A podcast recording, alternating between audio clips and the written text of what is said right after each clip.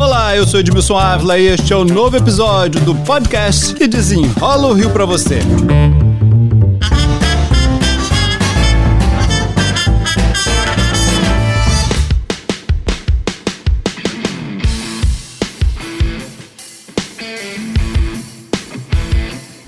Gente, um feirão de emprego reuniu 4 mil vagas de trabalho no centro do Rio de Janeiro. Eram mais de 40 empresas, mas no fim de três dias de muita fila, ainda sobraram 1.500 vagas, num estado que tem mais de um milhão de desempregados. Muitas pessoas têm dificuldade para participar de uma entrevista, fazer um bom currículo. Então, a missão deste episódio é te ajudar nesse momento. Quem desenrola pra gente é especialista em recursos humanos, Ana Paula Santos Bernardo, que é recrutadora há 10 anos, a quem eu já agradeço pela participação. Tudo bem, Ana Paula? Tudo bem, Edmilson. Obrigada pela acolhida, pelo convite. É um prazer estar aqui e poder contribuir com informações de um tema que é tão importante para nós. Ah, vamos ajudar nessa missão então, porque sobraram tantas vagas que isso chama atenção, né? Pessoas com dificuldade de dar aquele start ali, né? Aquele pontapé, né? Como eu me apresento, como eu faço um currículo. Vamos nessa então? Vamos. Vamos começar com dicas básicas, que às vezes parecem muito simples, mas que fazem todo um diferencial ali na hora de construir o meu currículo, né? Então,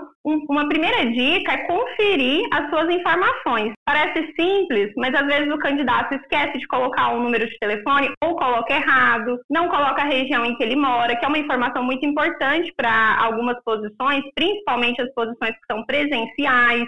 Já que você falou desse pontapé inicial ali, dessas informações ali, tenho que botar foto ou não? Não é necessário colocar foto, a não ser que o anúncio peça. Agora, quando eu começo a fazer o meu currículo ali, eu acho que tem dois momentos. Vamos lá. Eu não tenho experiência. Ou eu já sou mais velho e tenho muita experiência. Vamos começar com quem não tem experiência? Olha, nunca trabalhei, mas preciso me apresentar. O que é que eu boto no currículo? É importante você colocar ali informações que podem contribuir para essa posição desejada, por exemplo. Então, né, no, no, início, as informações pessoais de contato, né, que são necessárias, a sua formação, então, qual é a sua escolaridade, o que, que você estudou, em que local você estudou, quando que você se formou, é, é importante colocar essa informação. E nas experiências, se você nunca fez nada, se você não tem nenhuma experiência, faça uma reflexão sobre a sua trajetória na sua vida e veja se você já fez algum trabalho informal, se você já participou de alguma atividade comunitária, se você é um líder de algum projeto comunitário, se você é líder na sua igreja,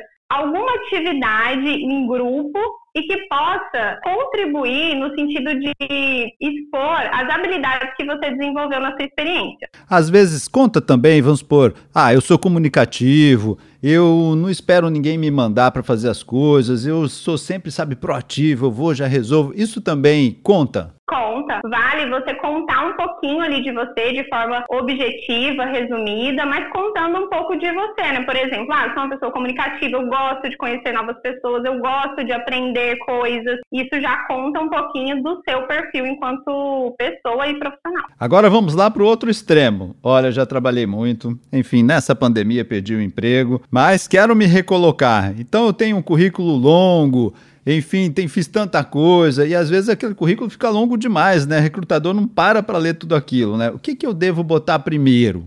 É verdade. Olha, é importante colocar os últimos cinco anos de trabalho. Então, busque as mais recentes. A mais recente é a que precisa estar ali como primeira experiência, né? Qual era a empresa que você trabalhava? Qual era o cargo? Quanto tempo você ficou nessa empresa, né? Então, você trabalhou de que mês e ano a que mês e ano. E colocar as atividades de uma forma mais resumida. A gente sabe, enfim, que num momento com muito desemprego, né? Olhando aqui para o Rio de Janeiro, mais de um milhão milhão de pessoas desempregadas, chega aquele momento que dá o desespero. A pessoa fala, eu aceito qualquer coisa. Quando a gente está ali no currículo, falar qualquer coisa, isso pode me deixar mais distante da vaga? Ou eu tenho que, olha, realmente, olha, eu quero fazer isso porque eu sou bom nisso, eu quero. Que, é, qual que é a principal indicação para isso? É legal você se conhecer no sentido de saber quais são as áreas que você tem mais habilidade. Então, por exemplo, eu posso ter habilidade com atendimento, mas eu também estou disposto a trabalhar no, no suporte, no estoque, né, nas áreas de back-office ali que, que não estão à frente ali do atendimento ao cliente. E de repente você pode colocar nos objetivos atuar em nessas áreas, né? Fica mais amplo, você tem mais possibilidades mas também não é qualquer coisa. Bom, passei pelo momento do recrutador ali, ele gostou do meu currículo, fez tudo direito, não fiz um currículo longo, botei aqui as minhas principais habilidades. Cheguei na entrevista. A entrevista às vezes dá um branco nas pessoas, né? Como é que eu devo chegar numa entrevista? A primeira coisa é, antes de chegar, né, vou dar uma olhadinha nessa empresa, que empresa é essa? Sim, é um excelente caminho, porque hoje em dia o candidato ele também escolhe escolhe, né? Qual a empresa? Se a empresa tem a ver comigo, ela combina com os meus valores, faz sentido para o que eu quero para minha carreira. Então, conhecer sobre a empresa para qual eu estou me candidatando é muito importante para alinhamento de expectativas. A entrevista é o momento ideal para a gente alinhar expectativas. Então, o que eu estou esperando? Será que eu vou realmente realizar essa empresa? E o que essa empresa está esperando? Será que ela realmente vai conseguir ser atendida, né, com o meu perfil, com as minhas competências e habilidades? Então, conhecer conhecer o contexto dessa empresa para ir para a entrevista é muito importante. Esse momento da entrevista é aquele momento que a gente está se vendendo, né? Eu quero mostrar o, tudo que é melhor, né? Mas às vezes algumas pessoas exageram, né? E começam a falar coisas que não fizeram. Isso é um perigo, né? É um perigo, porque como que você vai garantir isso depois, né? Então a gente quer entrar na empresa, mas a gente quer ficar. A gente não quer que daqui um mês o recrutador volte ou o gestor que te entrevistou volte e falo, poxa, mas na entrevista você disse que sabia isso, que conseguia desempenhar tal atividade. Então, ter clareza, né, dos seus conhecimentos, das suas habilidades e dos seus objetivos é muito importante. Só para a gente concluir aqui essas dicas que são super importantes, né, para tanta gente, é importante se preparar, né? Nunca ir para uma entrevista, ah, não, já já escolheu meu currículo, já estou meio caminho andado. A entrevista é algo que a gente se prepara também, como se a gente fosse trabalhar, né? Exato, importante a pontualidade, né? Cuidados básicos, você escolher uma roupa, né? Se for presencial ali, escolher uma roupa que vai transmitir né, essa mensagem que você quer passar. Então, a todo momento, nós estamos dizendo algo sobre nós. Então, desde quando o recrutador te liga, te chama no WhatsApp, a forma como você responde, como você atende, a sua disponibilidade, já demonstra o seu interesse, se você está realmente engajado, se você está realmente interessado e vai encontrar formas né, de conseguir um melhor horário, enfim. Então, tudo isso já comunica sobre a sua disponibilidade, interesse e engajamento. Então, é muito importante a gente ficar atento à nossa postura no local da entrevista, tudo aquilo que a gente quer transmitir de todas as formas, né, com a nossa vestimenta, com os nossos comportamentos. Para a gente concluir, algo que eu acho que é super importante hoje em dia, né? Rede social. Estou procurando emprego, mas aí na minha rede social eu boto foto que eu estava fazendo arruaça, sabia? Isso tudo é um perigo, né? É um perigo, principalmente se as suas redes sociais são abertas. Porque aí ela, você está expondo isso para qualquer pessoa, né? Você tem menos filtro ainda de quem está vendo isso, né? Isso tudo conta hoje, né? Muita gente pode achar assim, ah, não, isso aqui é privado, né? Mas enfim, o que diz sobre mim e onde eu estou trabalhando também importa a todo mundo hoje em dia, né?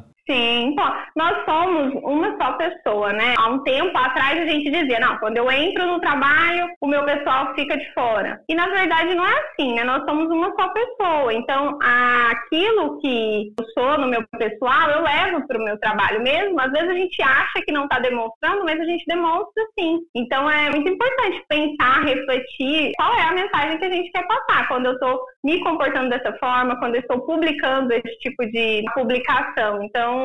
É importante sim refletir sobre isso, porque nós somos donos da nossa carreira. Ana Paula Santos Bernardo, recrutadora, especialista em recursos humanos, muito obrigado pelas dicas aqui. Este podcast foi editado e finalizado por Felipe Magalhães. E eu, Edmilson Ávila, toda semana desenrola um assunto aqui para vocês. Até o próximo.